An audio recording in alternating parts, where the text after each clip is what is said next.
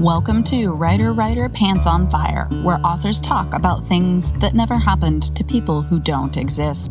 We also cover craft, the agent hunt, query trenches, publishing industry, marketing, and more. I'm your host, Mindy McGinnis. You can check out my books and social media at mindymcginnis.com and make sure to visit the Writer Writer Pants on Fire blog for additional interviews, query critiques, and more at writerwriterpantsonfire.com. Make your pages look professional with Vellum. Margins, headers, page numbering, font, line spacing all happen automatically with every book you create. Generate ebooks for Kindle, Apple Books, Kobo, and others, or deliver a beautiful print book to your readers.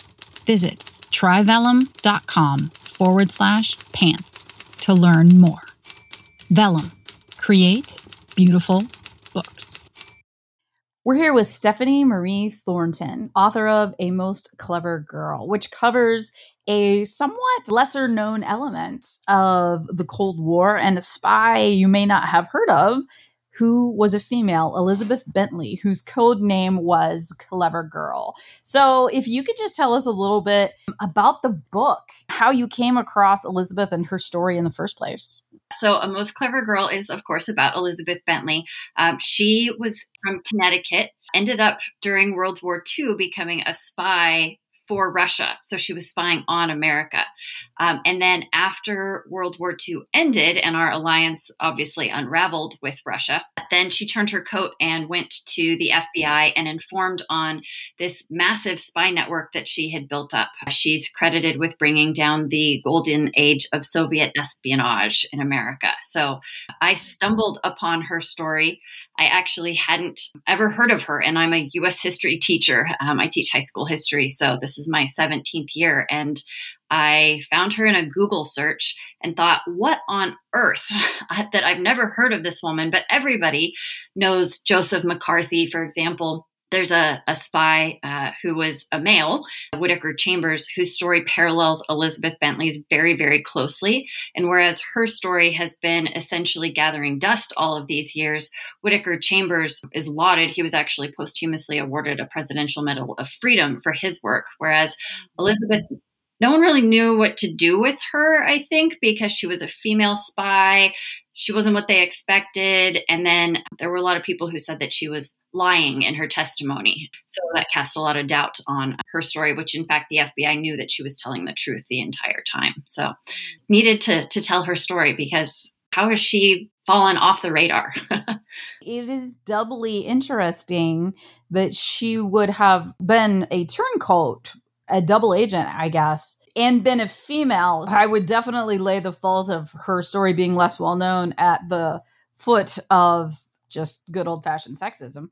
But I do think it's interesting that she was obviously also spying for the Russians. And so that does make her story a little harder to tell, hoping to find compassion from the reader. So, how did you go about covering that part of her life and keeping in mind that you need to have, unfortunately, as we all know, if your female character is unlikable, they're going to be putting the book down. So that's a pretty big challenge when she's informing on Americans. How did you go about addressing that? So that's a great question because that was the biggest challenge of this book. Uh, because how does this nice girl who's extremely well educated. Elizabeth had multiple college degrees, including her master's. Uh, how does she end up spying on America? My research started with a couple of biographies on Elizabeth. Uh, and then she actually wrote an autobiography. So I read that as well. And the picture that emerged um, from that, as well as some of her transcripts when she was testifying after she did turn her coat. So this perfect storm happened uh, that just led her to spying. First, she was incredibly lonely. She was called a sad sack uh, by her classmates in college. She was the daughter of this itinerant salesman her mom had passed away. I couldn't find anything about any friends until she fell in after um, she spent some time in Italy getting her master's degree because it was in 14th century Florentine poetry, of all things. I'm sure that was really useful in life. So she came back and she met this woman named Lee Fuhr. And Lee was um, a member, unbeknownst to Elizabeth at first, of the American Communist Party. When Elizabeth started hanging out with Lee, she also ended up going to some of these meetings. Um, and what she discovered was that she had kind of a place where she fit in, in that she offered to do some menial tasks, some organizational things. Um, and this was stuff that no one else wanted to do. This was during the Great Depression. She'd been having a hard time getting a job and things. People said, like, wow, you're really good at this. And she was like, oh, hmm. So she, A, ended up finding a friend. And then also, B, ended up finding something that she was good at that also eventually helps pay the bills. Um, the big turning point, though, the big second moment um, was she ended up working for the Italian Library in New York. And she had this idea because in her time in Italy. This was when Mussolini was shoving castor oil down people's throats and people were being dragged out of their homes at night by the black shirts and so on. Um, and she realized fascism is bad. So a lot of readers are going to, you know, a communist spy. I don't know if I'm going to like this Elizabeth character. But if you really get inside her head, the opposite on the political spectrum of fascism, which I think we can all agree, people like Mussolini, Francisco Franco uh, in Spain, Adolf Hitler, those were all fascists. Those are not good people in history. She did not want America to go fascist. And you know, uh, it was kind of a, a, wibble wobble time of like, uh, where are we headed here? Uh, so the opposite end of the spectrum is communism. She ends up saying, Hey, working in the Italian library. I have access to all these newspapers, everything. Um, they are just lambasting the, the Communist Party here. And I don't want Americans thinking that fascism is the way to go. And there were actually a number of, you know, Italian Americans in New York at the time who she worked with who were like, yay, Mussolini.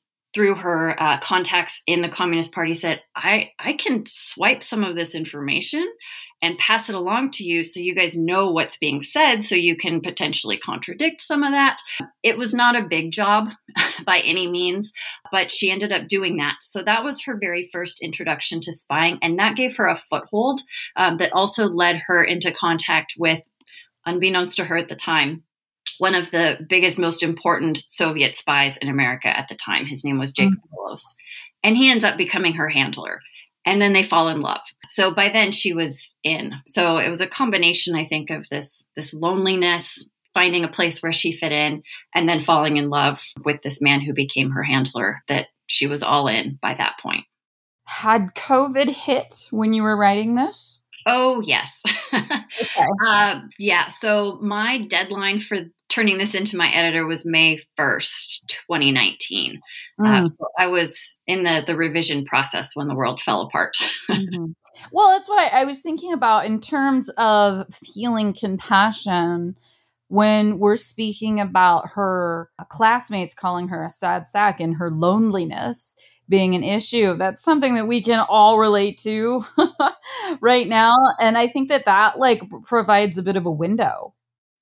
Absolutely. The other thing that really struck me oftentimes people will make decisions, political decisions perhaps, where maybe they're on the other end of this the political spectrum and you go that is the least patriotic thing that you could possibly do. Because i'll admit when i first started reading about elizabeth i was like communist spy? She must be totally anti-american. And then no she actually in her autobiography wrote about what a great patriot she was. She had ancestors that she constantly lauded who they signed the declaration of independence or at least so she claims.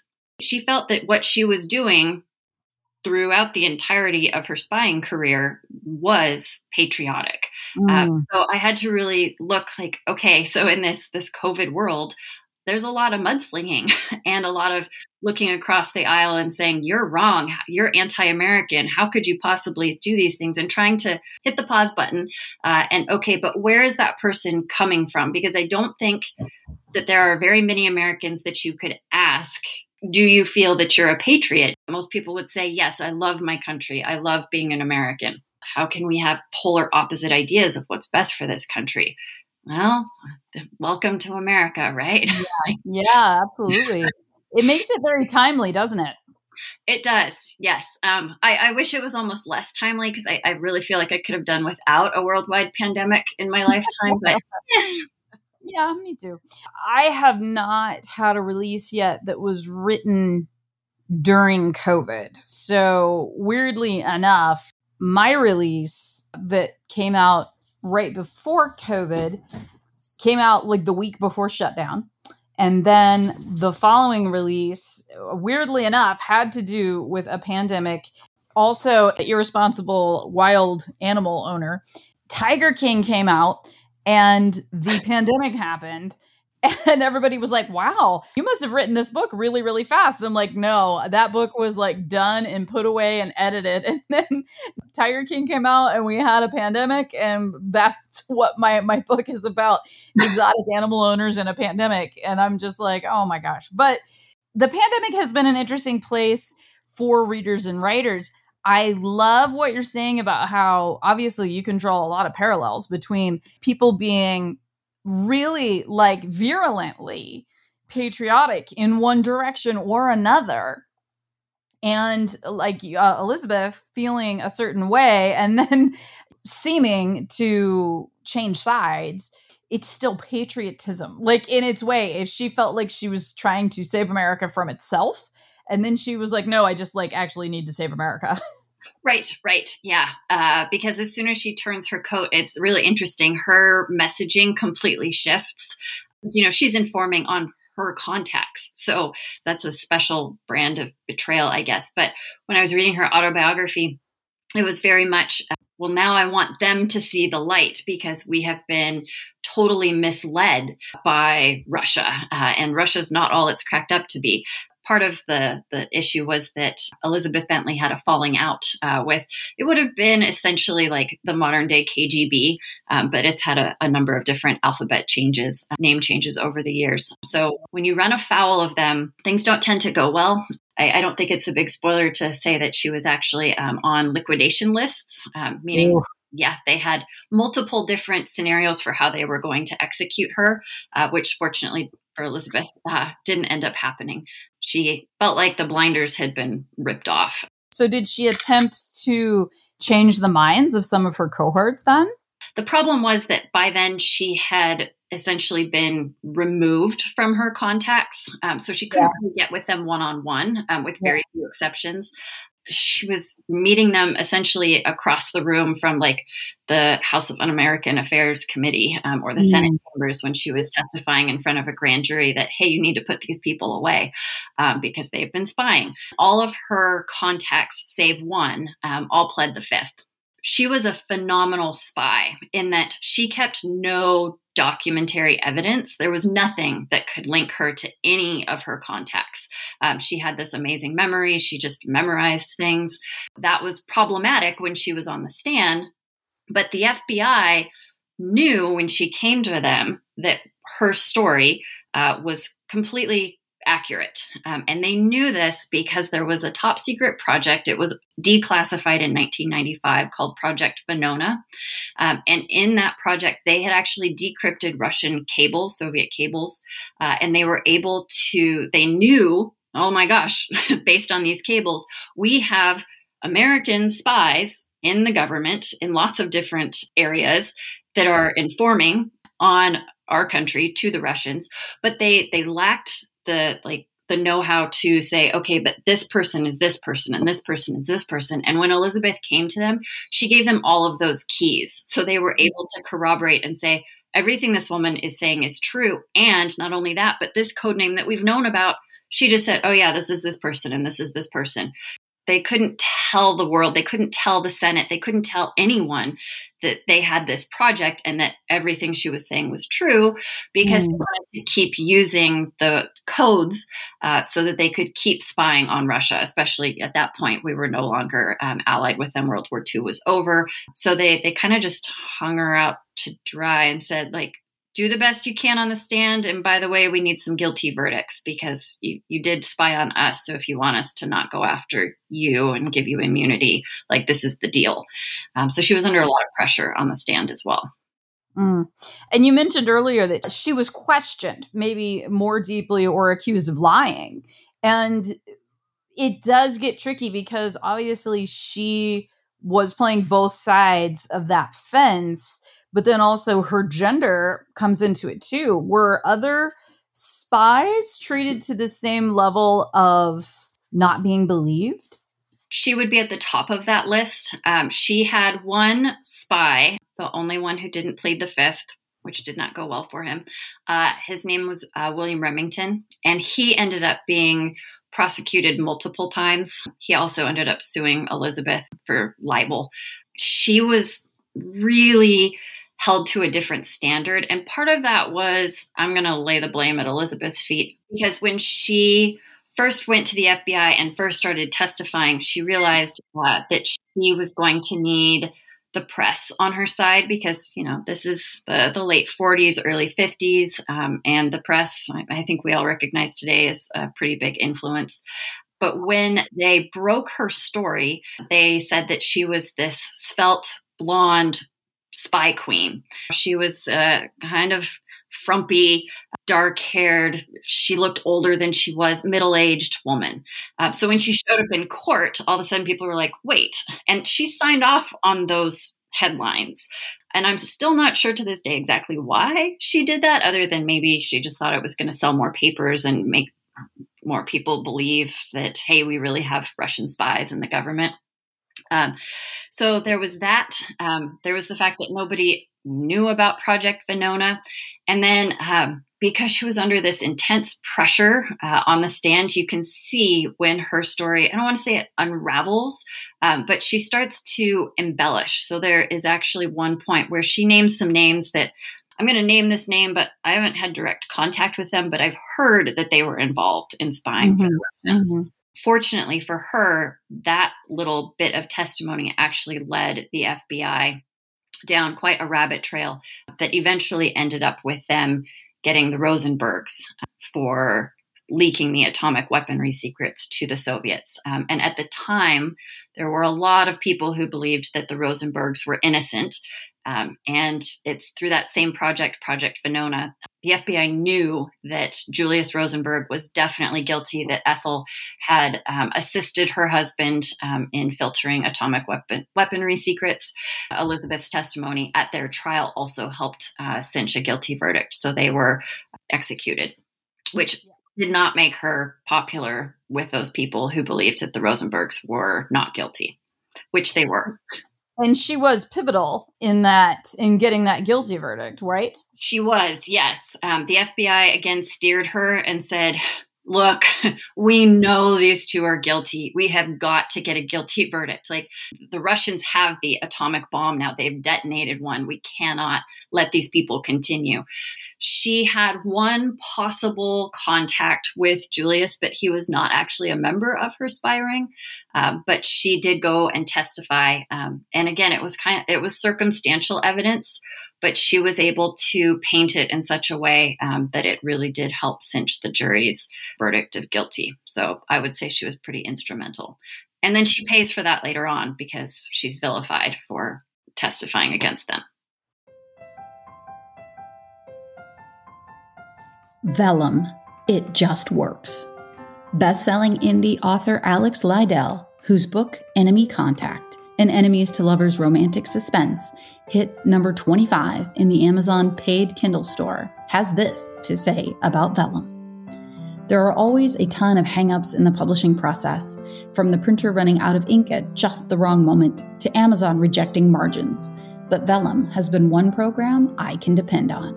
It formats my manuscripts quickly, professionally, and, most importantly, in a way that never gets rejected by any online retailers. Visit www.tryvellum.com forward slash pants to learn more. That's try, V E L L U M dot com forward slash pants. Vellum it just works.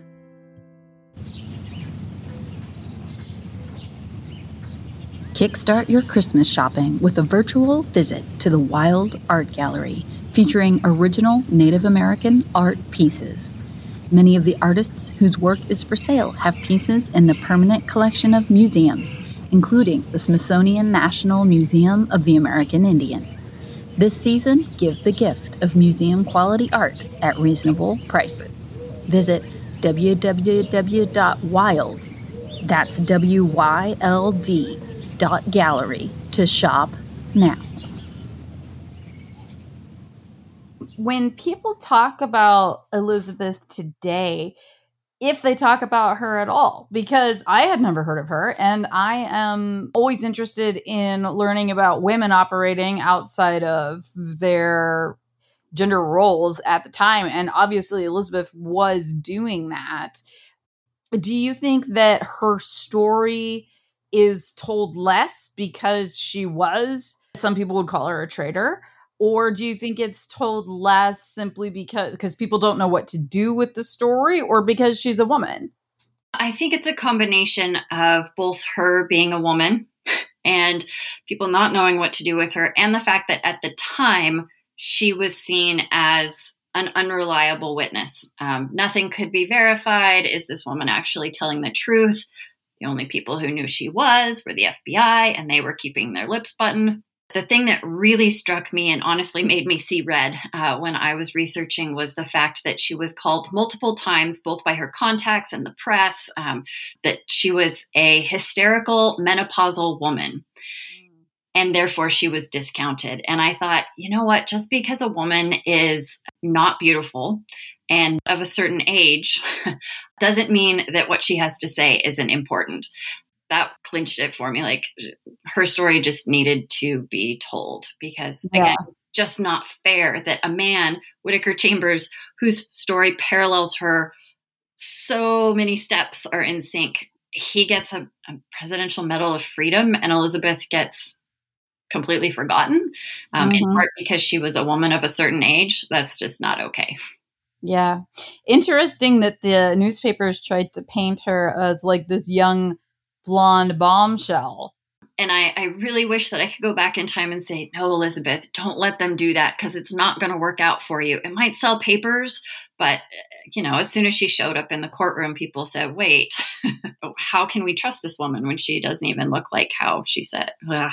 But it does, you know, go really far to say that sex has always been what sells.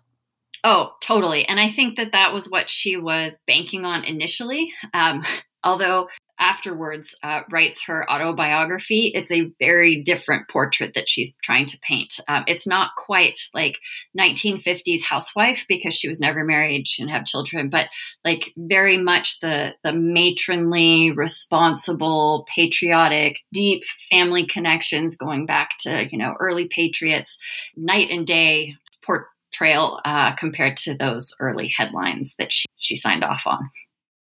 So I'm curious, has anybody ever applied any type of like psychological profile to her? Because I think it would be interesting with the talk of her being kind of an outsider and like a social outcast when she was younger, never being married, never having children, when that, of course, was supposed to be her role.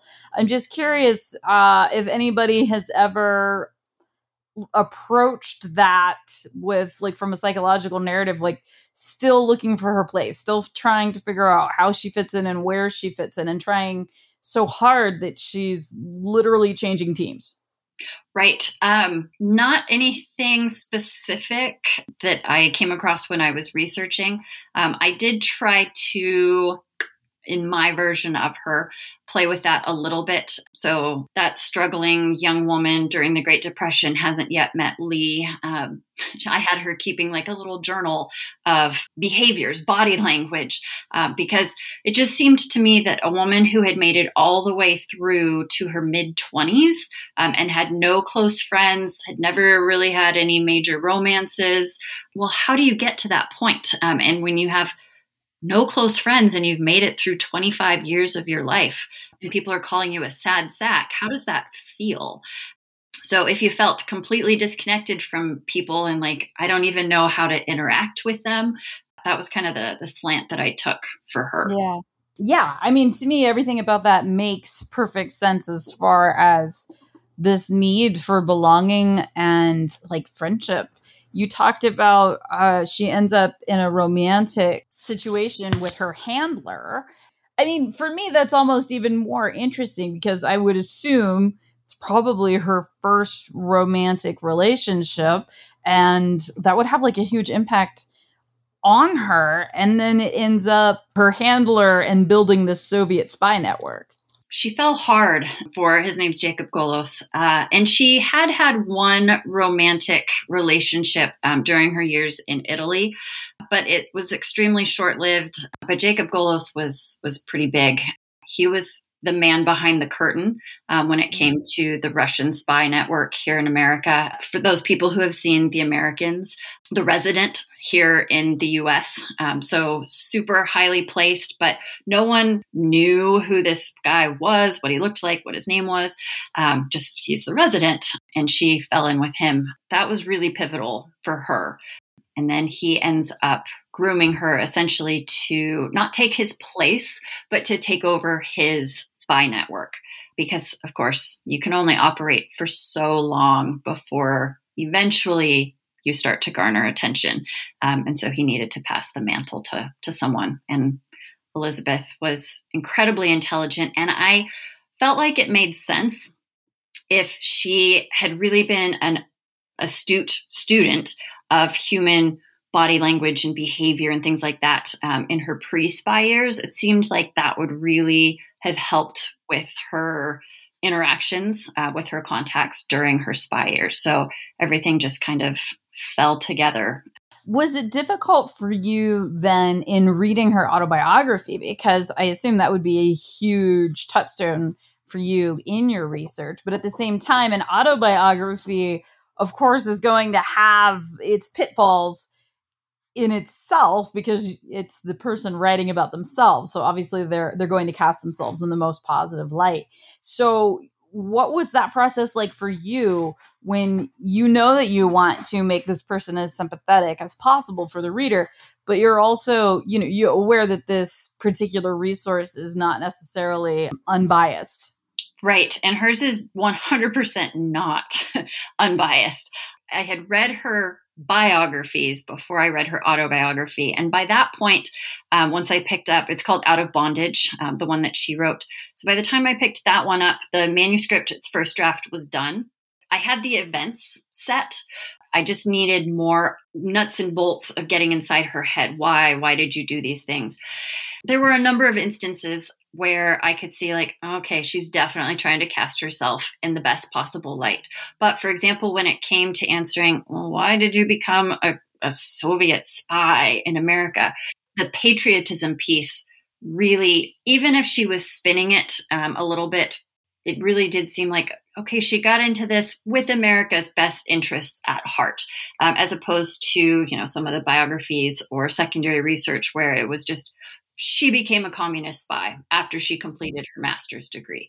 That was definitely helpful, but I did definitely take things with a couple grains of salt um, because I, I could tell this was written, you know, after she had been vilified um, in the newspapers and things like that, that she was trying to cast herself in the best possible light.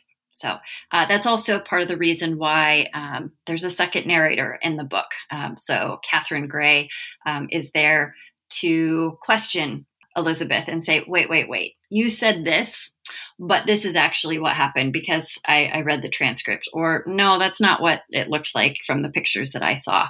Um, so to make sure that we we keep Elizabeth on the straight and narrow. That would be very difficult for you as the author. Instinctively, you want to be on this woman's side, you have to be sure that you are also uh, using all of the information that you have in front of you. Absolutely. To portray Elizabeth Bentley as two dimensional, patriotic, like that just wasn't an option um, because her rationale for joining the Communist Party for spying on her own country is so complex. It was actually challenging, of course, but also pretty fun to try to write her because I would definitely say that she is my most complex narrator uh, that I've ever had to write. I think that would be quite the challenge. Were you worried about the challenge of creating this character and uh, getting readers to feel compassion for her, number one, but also worried about whether or not you were getting it, like, quote unquote, right? So, yes, the compassion piece was the, the biggest challenge. Um, however, this felt like slightly less of a challenge than my prior book um, because my book that actually came out the week the world fell apart with COVID was, um, and they called it Camelot, which is biographical fiction about Jackie Kennedy. And that one I felt like every nuance had to be exactly right and perfect. The amount of research that went into that one. Not that A Most Clever Girl didn't involve a lot of research because it did, but I, I felt like I almost had a little bit more creative license with Elizabeth Bentley's story. She's no longer living, um, unfortunately. So there are fewer sources that I could go back to because um, she passed away in the early 60s. It was almost a little bit refreshing to have somebody's story who was open to more interpretation, even just based on her own writings. Everybody knows, for the most part, every detail of Jackie O's life. So you were able to uh, have a little more, not necessarily fun, but certainly probably write with a little more confidence that not every single statement you make will be turned over, picked up, and examined. Exactly. Uh, I felt like when I was writing and they called it Camelot, you know, hey, we've got this this dinner party at the White House. I can't just say they ate I have to go and find the menu because we have the menus. And if I don't find the menu, someone's going to call me out on that or exactly which wine was served. Whereas Elizabeth Bentley, I was like, I think she's going to like hot dogs and meatloaf. And that's going to be just fine. that's wonderful. I love it. So, A Most Clever Girl is available now. And why don't you let listeners know where they can find you online? Absolutely. I would love to connect with readers. My website is Stephanie thorntonauthor.com. I'm also on Facebook, uh, so you can find me there. I've got my author page, and I'm also on Instagram as well. So there's lots of pictures of cats in Alaska and baking and books.